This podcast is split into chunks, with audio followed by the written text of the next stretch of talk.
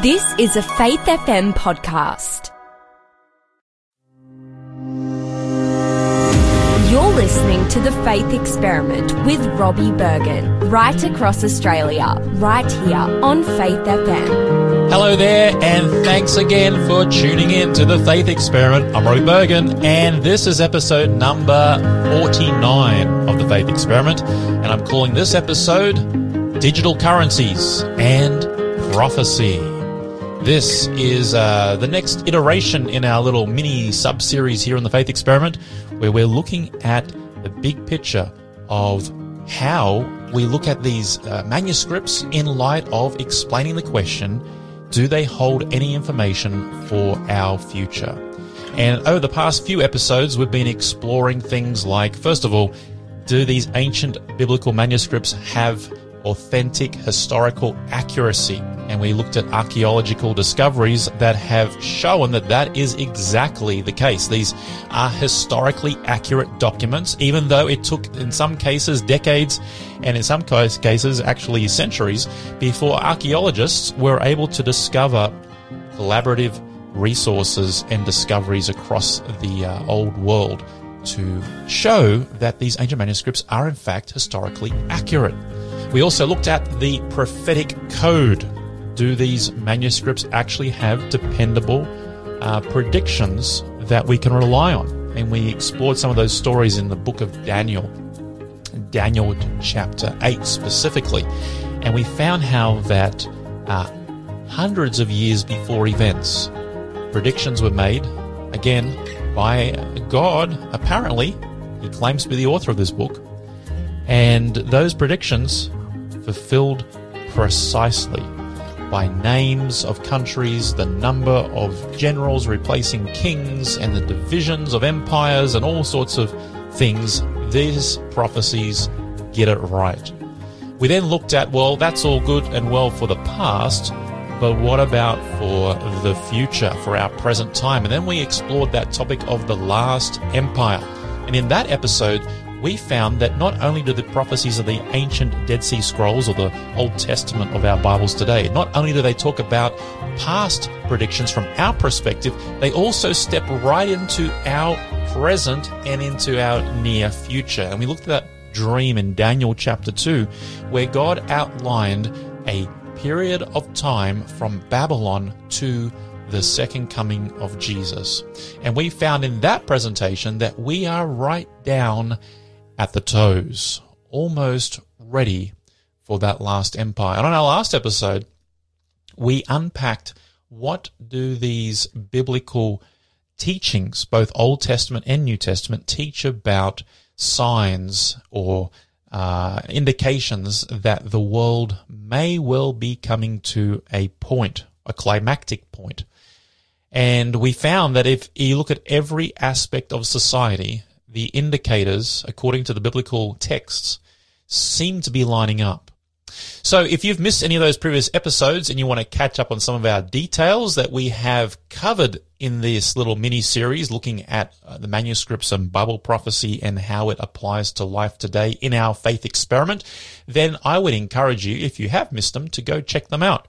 You can go to the Faith FM app from your app store. You can go to faithfm.com.au. You can go to any good podcasting platform, and you can catch up on those missed episodes. We started this little series on episode 45 of the Faith Experiment, so you can catch up on that. And also, there are great giveaways in those episodes. Speaking of giveaways, I have a fantastic giveaway today.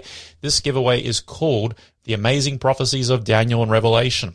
Now, to get this particular giveaway, you want to stick around. I'm going to give you a special code word to text in to the Faith Experiment number. The number is 0488 453 11. So save that number to your phone right now, 0488 453 11. And stay tuned to get today's code word. Well, our topic today, we're exploring digital currencies and prophecy. But before we jump into that, I've got a few messages that have popped up in the inbox here on the Faith Experiment, so I'll give a shout out to a couple of people. The first text I have here is from Jack, who says, "Sorry, Robbie, I didn't make it to the free barbecue in Bendigo. I had a cold. I'm fully recovered now, but don't hesitate to advise me of future ongoings. Thanks, Jack." Hey, Jack, sorry we missed you. Yeah, I was in Bendigo just a few weeks ago, and we had a Faith FM community barbecue. If you'd like to keep up to date with where these Faith FM events will be, where you get to meet different speakers like myself and other speakers on the network, then keep an eye on faithfm.com.au/events, where we post all the upcoming community events where you get to meet presenters, ask questions, hear some extra bonus details from the various shows. So, yeah, stay tuned. So thanks, Jack, for that. Sorry we missed you, but maybe next time. Here's a message from Leslie. Leslie says, hello and thank you for the faith experiment. I live in Ballarat. Just to let you know, Leslie, thank you very much for your show. Thank you, Leslie. It's funny because Ballarat's not too far from Bendigo. If you're listening, Leslie, I really appreciate you tuning into the Faith Experiment. It's listener support like this that keeps the show going and on air. So thank you so much for that. Here's another one from Maureen. Maureen is saying, hi, Robbie. First of all, let me say thank you for your wonderful teachings. I really enjoy listening to the Faith Experiment and learning from your expository of the Bible. Well, thank you so much. I really enjoy doing this show, and I'm glad that it's, making an impact on people in their own faith experiment. Another one here from Thomas. Thomas says, thanks for your teachings. Your teachings resonate with my spiritual journey. Oh, that's so encouraging. Thank you, Thomas, and all the best with your faith experiment. And one last one here from Eva. Eva says, thanks, Robbie. May God continue to give you strength. You have a wonderful gift of zooming in on details we miss when studying the Bible. Thanks so much for your encouragement, Eva. That's actually really, really nice of you to say that, because that's one of the things I really enjoy doing when I study the Bible, and that's sort of having a big picture but then zooming into detail and, making it practical, putting it into an experiment, hence the faith experiment. Well, with that being said, let's get into today's topic, which is digital currencies and prophecy. Now, there is a lot happening in this space, and I would love to hear your thoughts and comments. You can text me on 0488 45311 and join in on the conversation.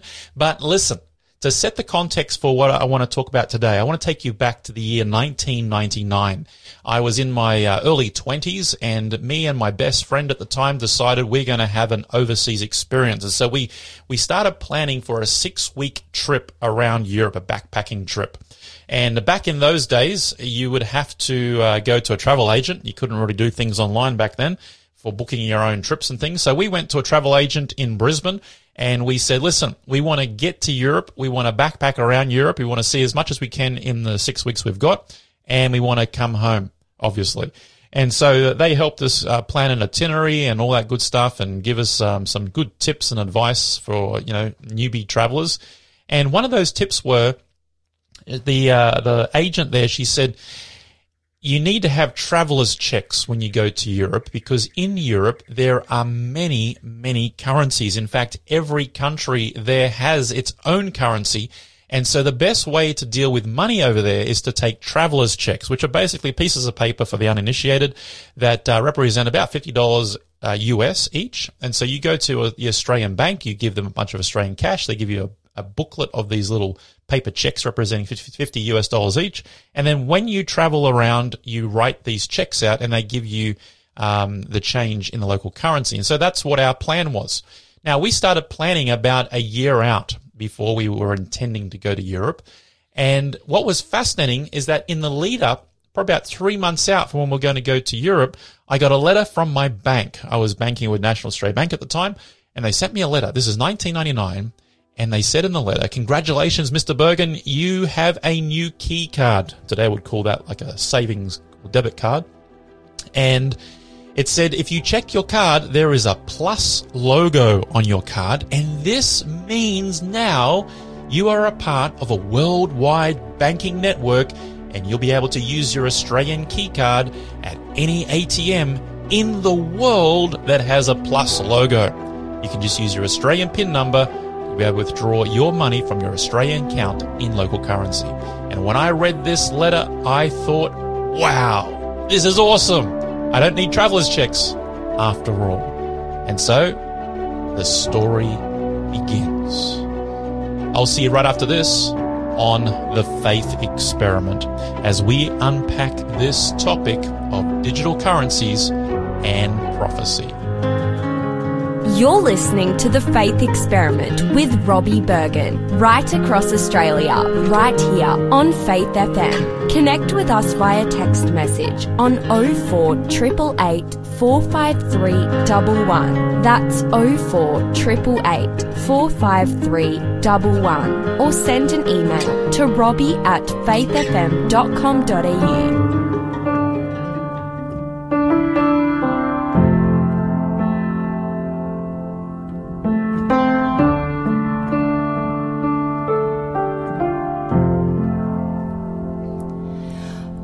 These pieces broken and scattered, in mercy gathered, mended and whole, empty-handed but not forsaken, I've been set free, I've been set free. Amazing grace, how sweet the sound that saved a wretch like me. Oh, I once was lost, but now I am found, was blind, but now I see. Oh, I can see.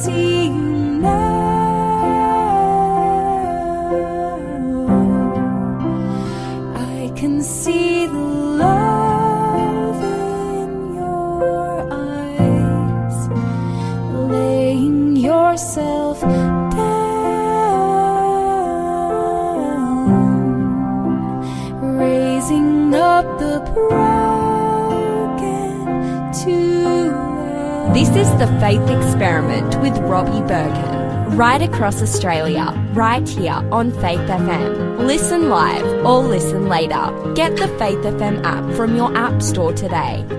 Welcome back to The Faith Experiment. This is episode number 49 of The Faith Experiment, and I'm calling this episode Digital Currencies and Prophecy. And I'm Robbie Bergen, and I'm your host, and I'm taking you on this journey back to 1999. Before the break, I was sharing with you how I was planning to do an overseas trip, and a part of that plan to travel around Europe in 1999 was traveller's checks. But then right before I was about to leave Australia to go on the trip, I get a letter from my bank, National Australia Bank at the time, who said, "Congratulations, Mr. Bergen, you have now received a new updated key card.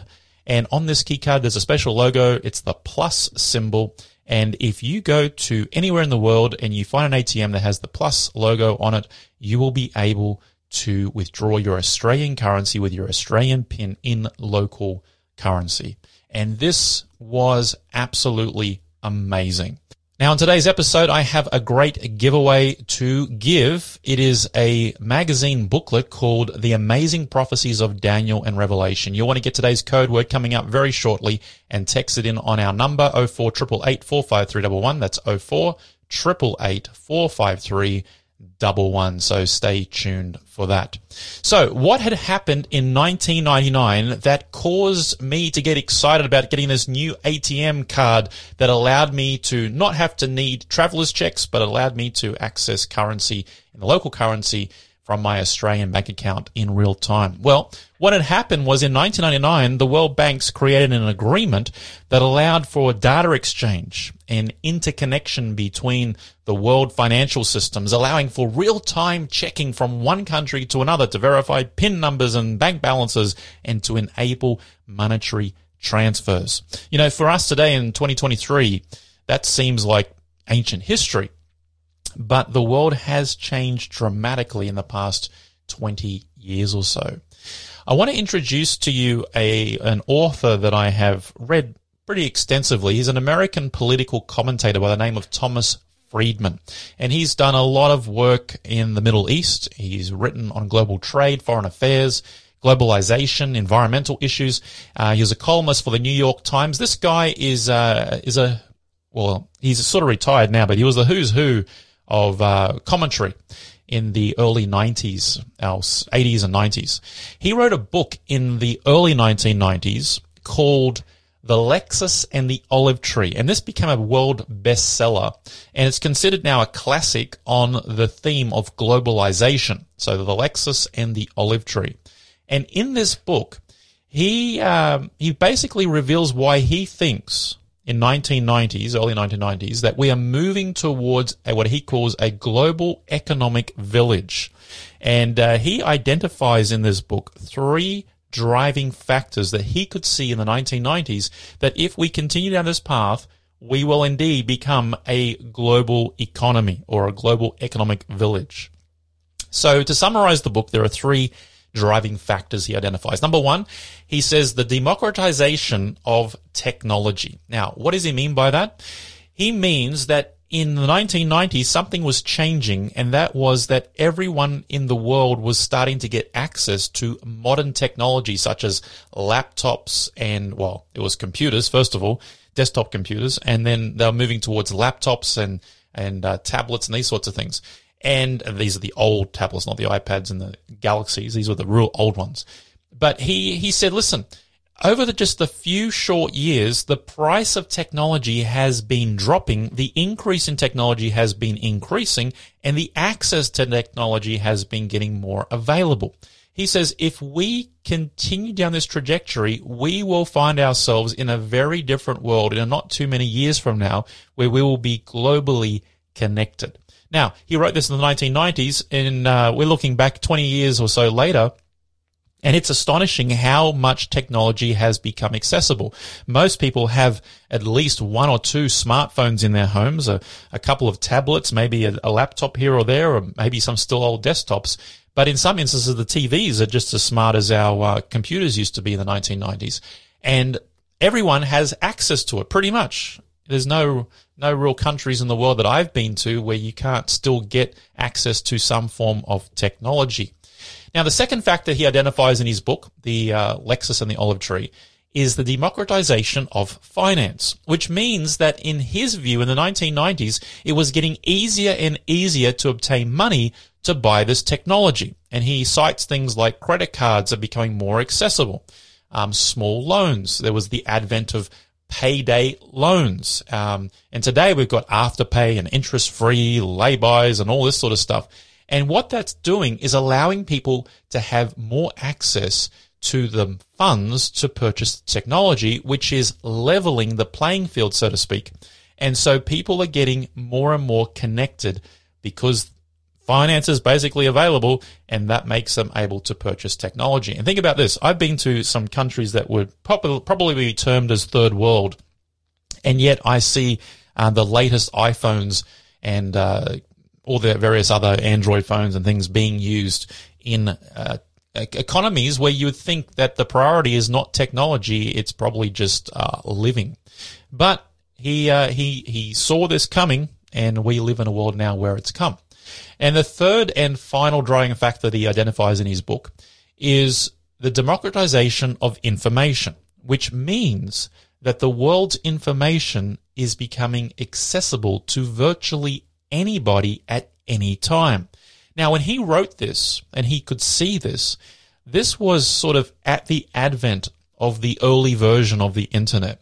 There was, some web pages around, and some big companies now were starting to form, like eBay and MySpace and these sorts of places.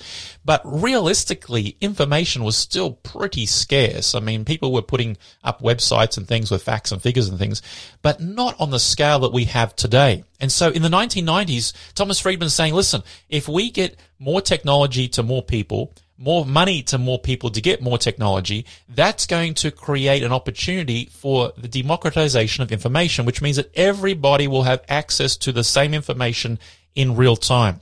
Now, think about what's happened in the last 20 years. We've got an explosion of what we call Web 2.0. Some are saying we're at 3.0. And these are things like Facebook and Twitter and Instagram and live streaming, blogging and vlogging and all these sorts of things. Information is now accessible. I've got a 7-year-old son. And when we're driving in the car and he's looking out the window and he sees a bird or a tree or a car or a plane, the first thing he asks us in the front seat is, hey, can you Google it? I want to see a video of it so I can learn more about what I'm seeing. Absolutely phenomenal. When I was a kid, you had to go to the library and ask the old lady which section of the books to look for the information for your rocket project you're working on.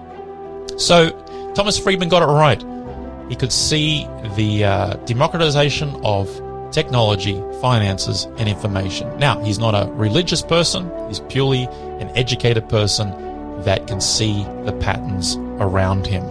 Well, it's time to take a short break now. Stick around. We've got a code word coming up very, very soon for today's great giveaway. I'll be right back after this with digital currencies and prophecy on The Faith Experiment. The Faith Experiment is made possible because of people like you. If you enjoy what we are doing, please consider supporting us by making a donation on our website at faithfm.com.au/donate.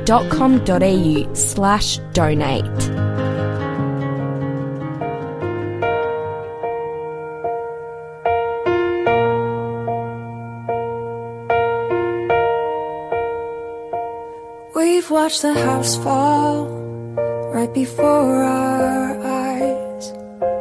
We have seen countless children die.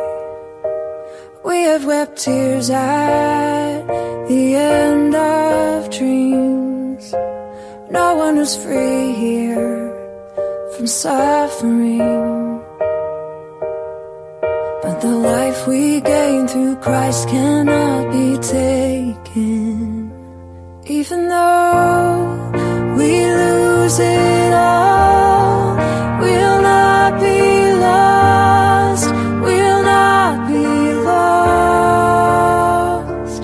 Behold, this love of God has ransomed us, He's ransomed us, even though.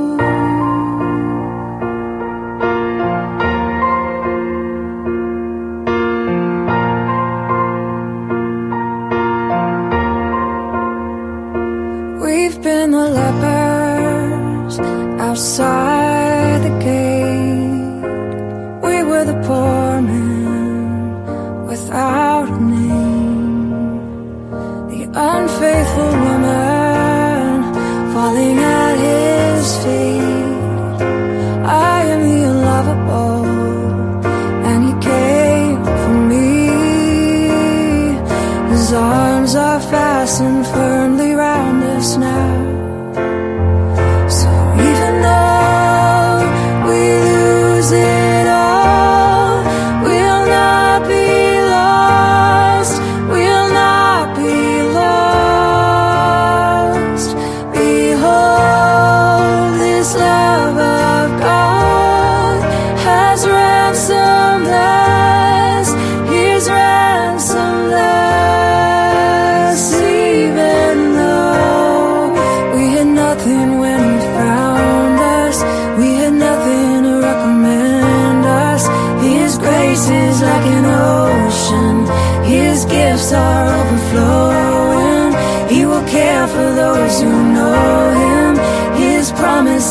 I'm certain we will not walk alone, even though we lose it all.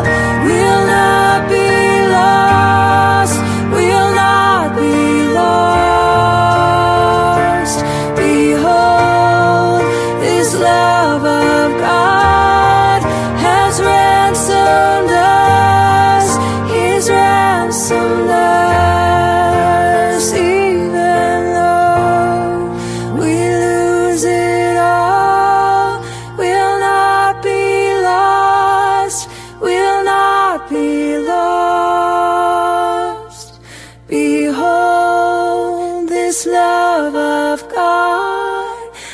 ransomed us, His ransom love.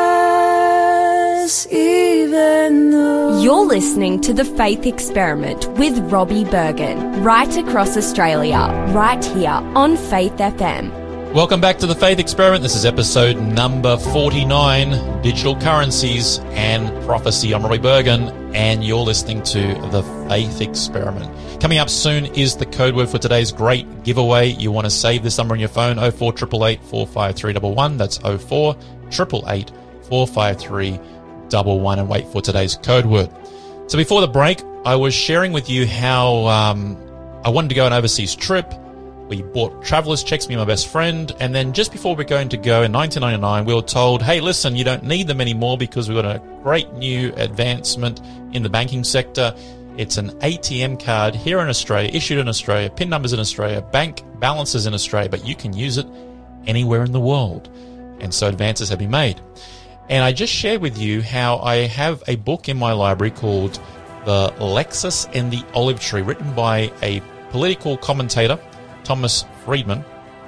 And in his book, he says, listen, from the perspective he wrote it in the 1990s, he says, I can see that things are changing.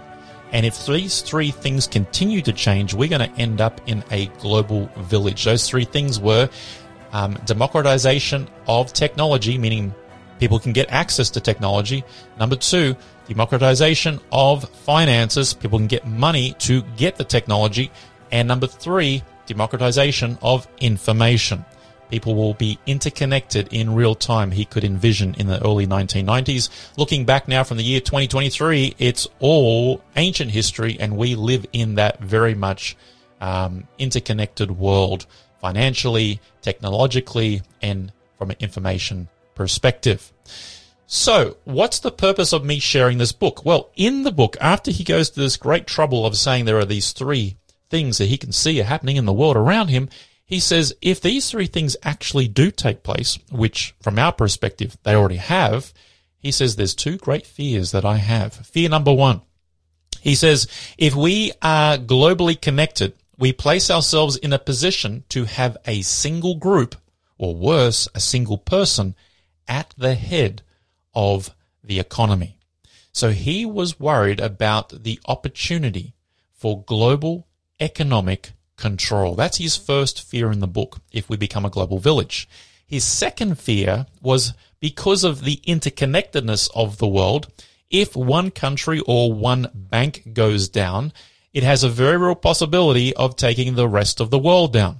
And so his second fear is the possibility of global economic collapse. Now, he wrote this book in the 1990s, and maybe he did know, but he didn't know. He couldn't have known that by the year 2008, just a few years later, about 10 years later from his perspective, we had the global financial crisis, which many are saying was the first of many to come. We saw that in 2008 with the GFC, the US markets sort of sneezed and the rest of the world caught the economic cold. Now, of course, we started to see that again in 2020 with COVID. We saw that the Australian ASX lost 24% in the first quarter of 2020 just because of the global connectedness connected around COVID-19. Now, this problem has just gotten bigger over the past few years since the whole COVID thing happened. We've saw massive amount of bailouts and spending and issuing of cash, basically printing cash. And as a result of that now, by the end of 2022, beginning of 2023, we now live in a hyperinflation period of time. Well, that's what we're sort of heading towards. We see inflation on the increase, and as a result, interest rates are being raised around the world in the various central banks. And many are asking, does Bible prophecy contain any information on where we're heading from an economic point of view?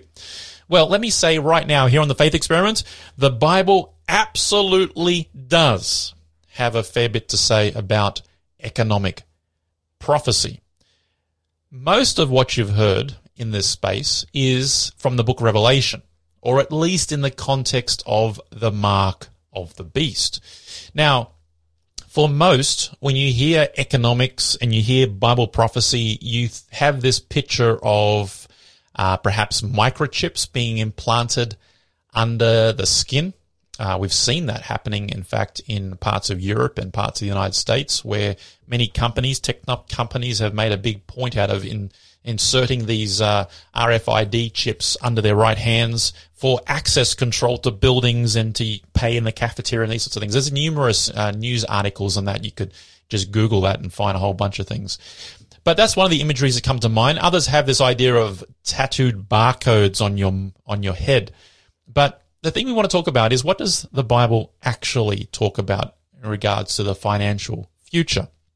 Well, we're going to focus on this episode a little bit in the book Revelation.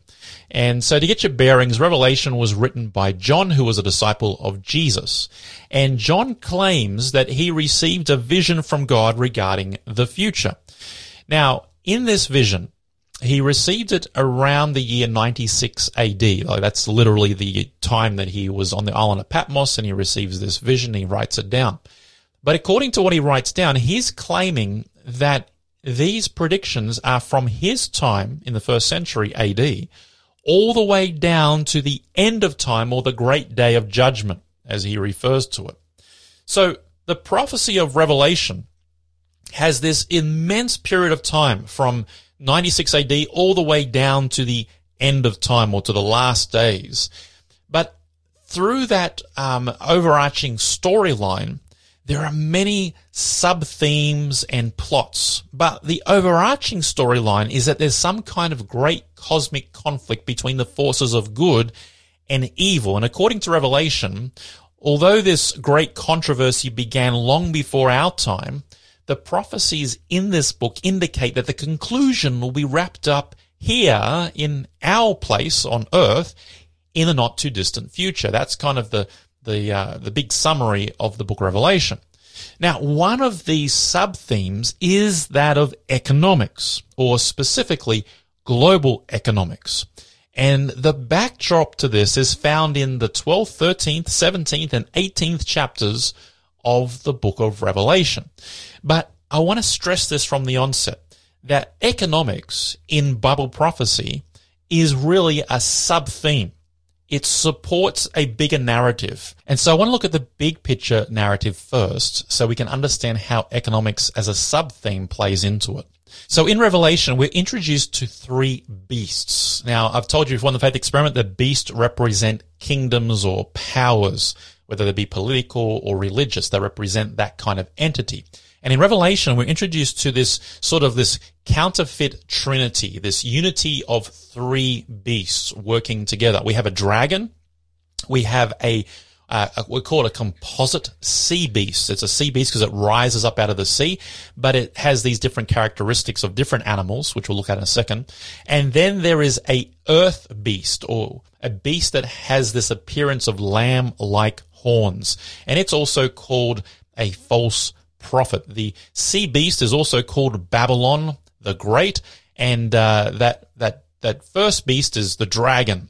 So let's have a look really quickly at how these three characters are introduced into the book of Revelation, because they are the major players in the story against the forces of good and evil. So the dragon, he's portrayed as the real architect of the three. He's the one calling the shots, but he works in the background. Notice some of these passages in the book of Revelation, speaking of the dragon. It says in Revelation 13 verse 2, it says, the dragon gave him his power, his throne, and his great authority. The dragon's got the power. He's the one pulling the strings in the background. While the sea beast, or Babylon the Great, it uses the power the dragon gives, and it marvels the world. People are amazed by it. And according to the prophecy, they end up actually worshipping the sea beast. Here's how John records in Revelation 13, verses 1 through 3. He says, John speaking, then I stood on the sand of the sea, and I saw a beast rising up out of the sea, and all the world marveled and followed the beast, and they, that's referring to the world, worshipped the beast, and authority was given him over every tribe, every tongue, that's a language, and every nation. So the prophecy claims that there is a nation or a power, the sea beast, who is coming and who will attempt to take global control. Now that's funny in a sense, because that's exactly what Thomas Friedman in his book, who's not religious, he wrote about his first fear, that there'd be some kind of individual or group of people taking global control. Now that brings us to our third character in the Revelation narrative, and that's the land beast, or as Revelation calls it, the false prophet. It's the sea beast's hired help. Here's the muscle. The land beast uses legislation, it uses military, it uses economy, and its power to get everyone into line and to get them on the same page with the same program, with the same agenda that the sea beast is actually trying to do. So the land beast brings the earth into harmony with the will of the sea beast, who's really just the puppet or the front man for the dragon, who's behind the scenes designing and pulling the strings. John saw this land beast and describes him as saying, then I saw another beast coming up out of the earth, and he exercises all the authority of the first beast in his presence and causes, that's forces, the earth and those who dwell in it to worship the first beast, that's our sea beast. And he causes all, both small and great, rich and poor, free and slave, to receive a mark on their right hand or on their foreheads, that no one may buy or sell except one who has the mark or the name of the beast or the number of his name. Well, it's time to take a short break now, but when we come back, we're going to jump straight into these three characters and their relationship to digital currencies and prophecy. If you have enjoyed this episode of The Faith Experiment, please help us get the word out by sharing our podcast with your friends and family. And don't forget to like us on Facebook.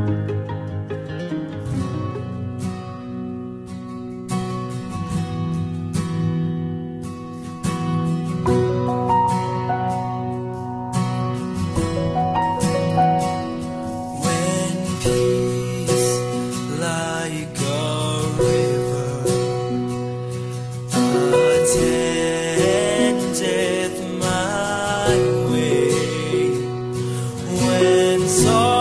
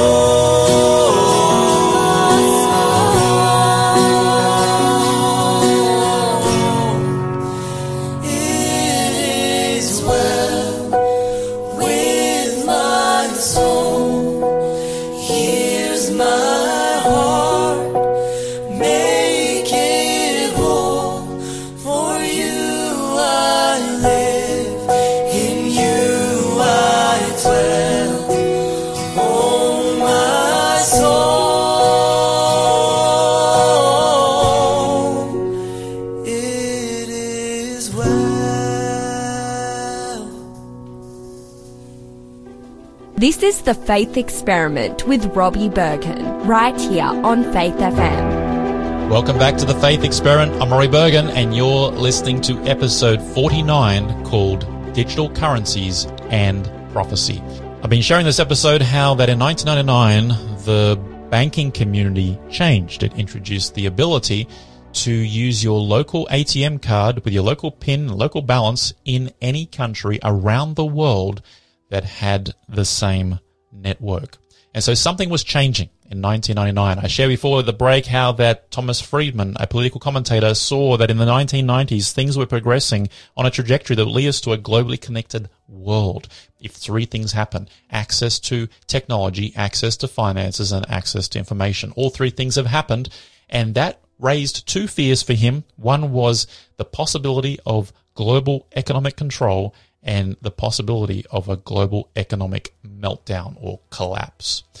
And just before the break, we looked at the book Revelation and economic prophecy. There is a major theme in Revelation regarding the conflict between good and evil, truth and error, life and death. But I share with you how there are a number of subplots, and one of those is economic.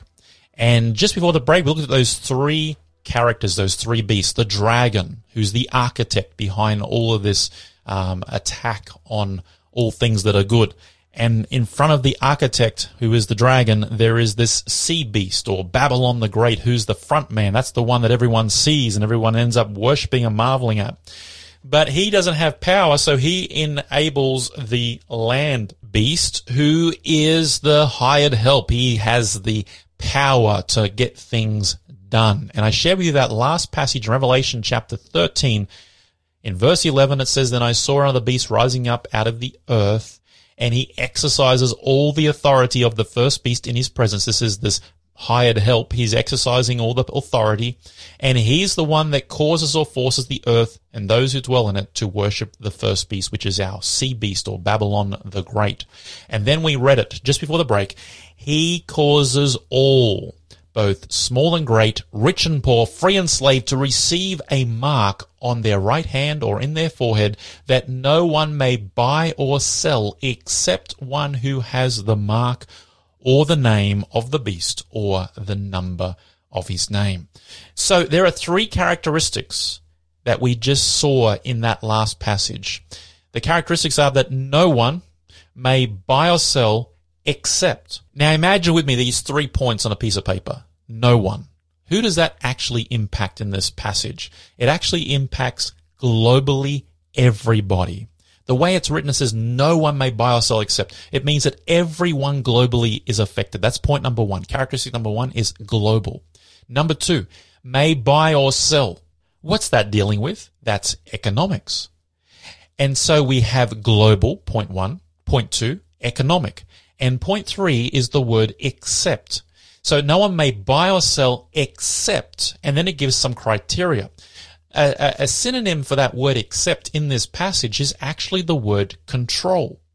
It's controlling who can buy and sell and those who can't buy and sell.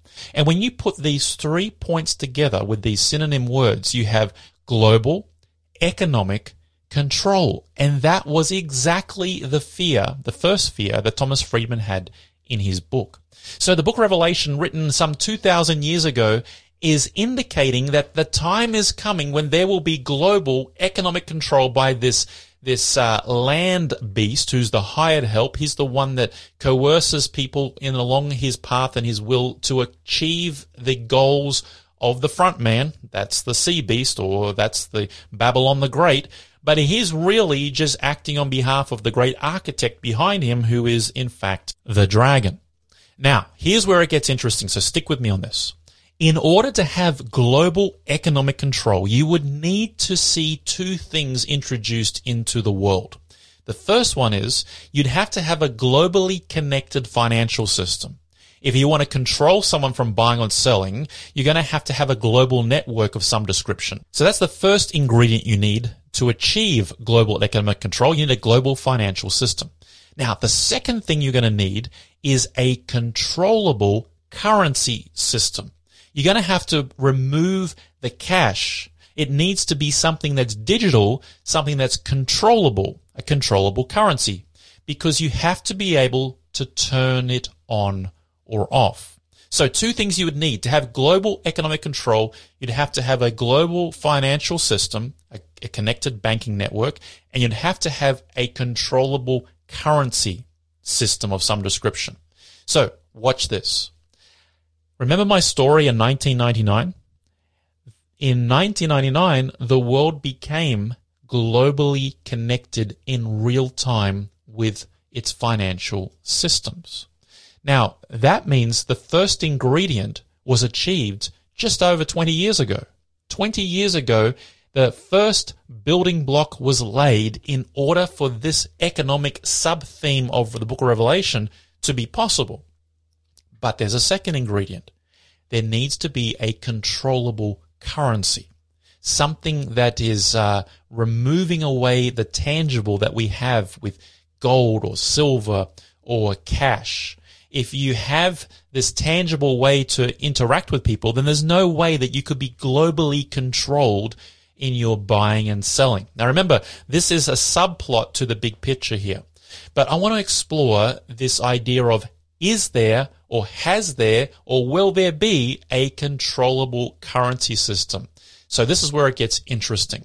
Now, for this next few minutes, I'm going to be sharing with you a bunch of current articles from various news outlets. And I'll try and give you the references as best as possible, but being that I'm reading this on air, it's going to be probably a bit overwhelming, but let's give it a shot. All right, so I've been tracking this space for some time now. I want to give you a quick whirlwind tour to get you up to speed with where we are in 2023. I've got a source here from MasterCard. It's an advisory report, and it's released by CNN. The title is The Evolution of a Cashless Society, and it goes around on a map by regions of the world and shows how that there has been, this is back in 2013, a major shift towards a cashless society. The US is at 80%, Brazil was at 57%, Belgium was at 93%, and India was at 32%. Australia, interestingly enough, didn't really even rate on the radar in 2013.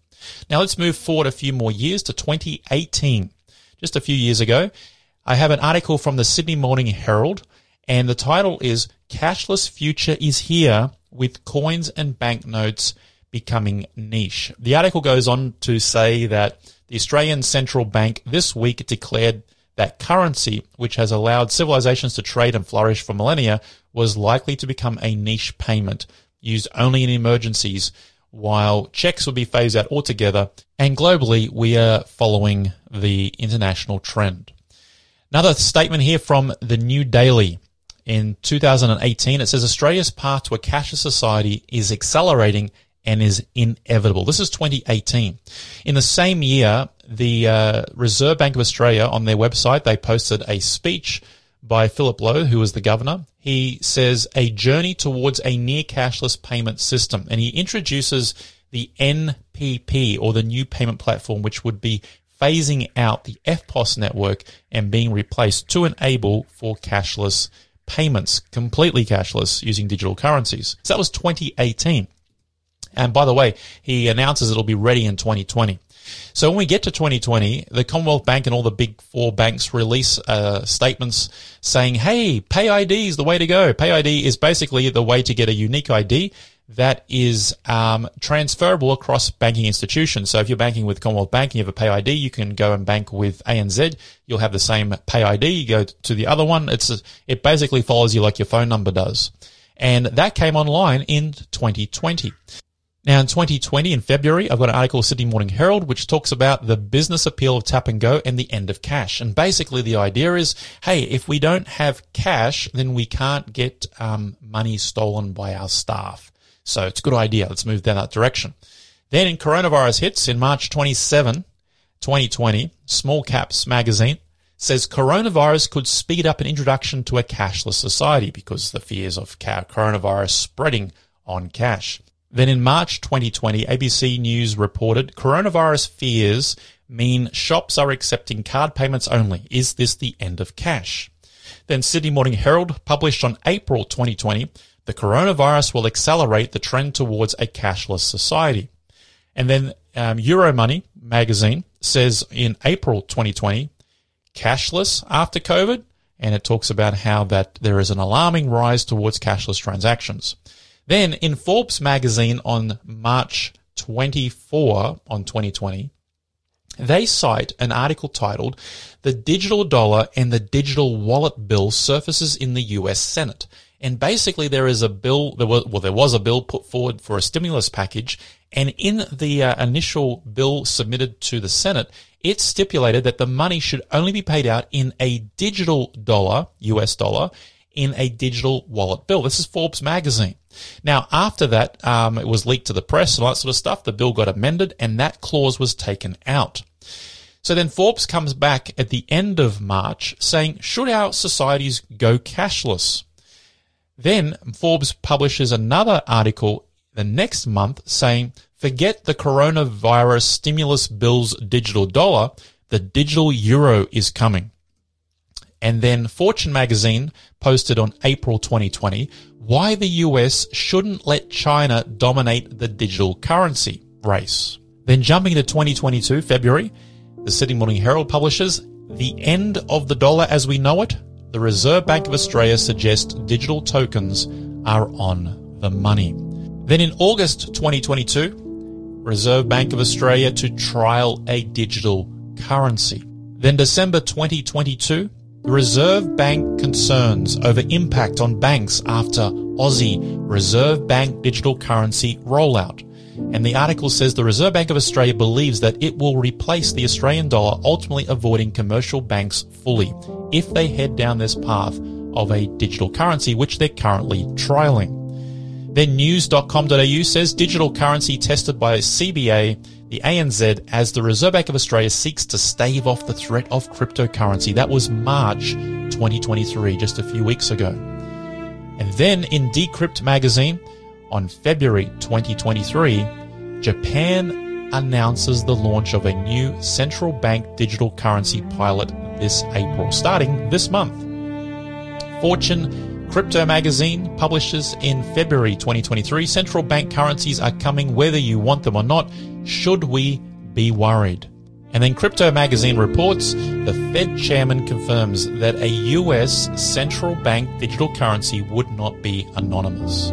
Friends, something is happening. All the major economies around the world, the reserve banks around the world, are trialing digital currencies. And the reason this is significant is because these digital currencies are controllable and trackable. And this is exactly what the book Revelation alluded to some 2,000 years ago. And it's only in the last 20 years that we first forgot a globally connected financial system. And it's now in our time here in 2023 that we are seeing the testing and ultimately the rollout of digital currencies, controllable currencies, and the phasing out of cash. Meaning that the economic subplot of the book Revelation is now almost completely possible to be fulfilled. So let's continue this faith experiment together and let's find out what the solution to all of this changing world environment is in relation to our faith experiment. Well, mentioned top of the show, I have this amazing resource to give you. It's called The Amazing Prophecies of Daniel Revelation. And in light of today's topic especially, we want to understand these prophecies as much as is possible. Now, to get today's free offer, you want to take out your phone right now and send a text message to 0488845311. That's 0488845311. And you want to text the code word, the hash symbol, followed by FE for Faith Experiment, and followed by 49, which is episode 49. So that's all one word, no spaces, hash FE49. And the bot will ask you some questions and we will get this amazing resource out to you as soon as possible. Well, I hope you've enjoyed this episode of Digital Currencies and Prophecy, and all of this shows that these prophecies seem to be knowing what they're talking about, which means we need to spend time studying them. You have been listening to The Faith Experiment with Robbie Bergen, right across Australia, right here on Faith FM. Connect with us via text message on 0488 45311. That's 0488 45311. Or send an email to robbie@faithfm.com.au and let us know what you thought of this episode. If you have enjoyed this episode of The Faith Experiment, please help us get the word out by sharing our podcast with your friends and family. And don't forget to like us on Facebook. Hey, guess what? Robbie here. This is a bonus. The Faith Experiment is going to be going live. Not on radio, but in person. Check out faithfm.com.au/events to see where I'll be visiting next. I'll be visiting towns and cities right across Australia, presenting the Faith Experiment in person. So if you'd like to join me, come say hello, or just dig deeper into these amazing manuscripts and put some faith into experimentation. Check out faithfm.com.au/events and see where I'll be visiting next.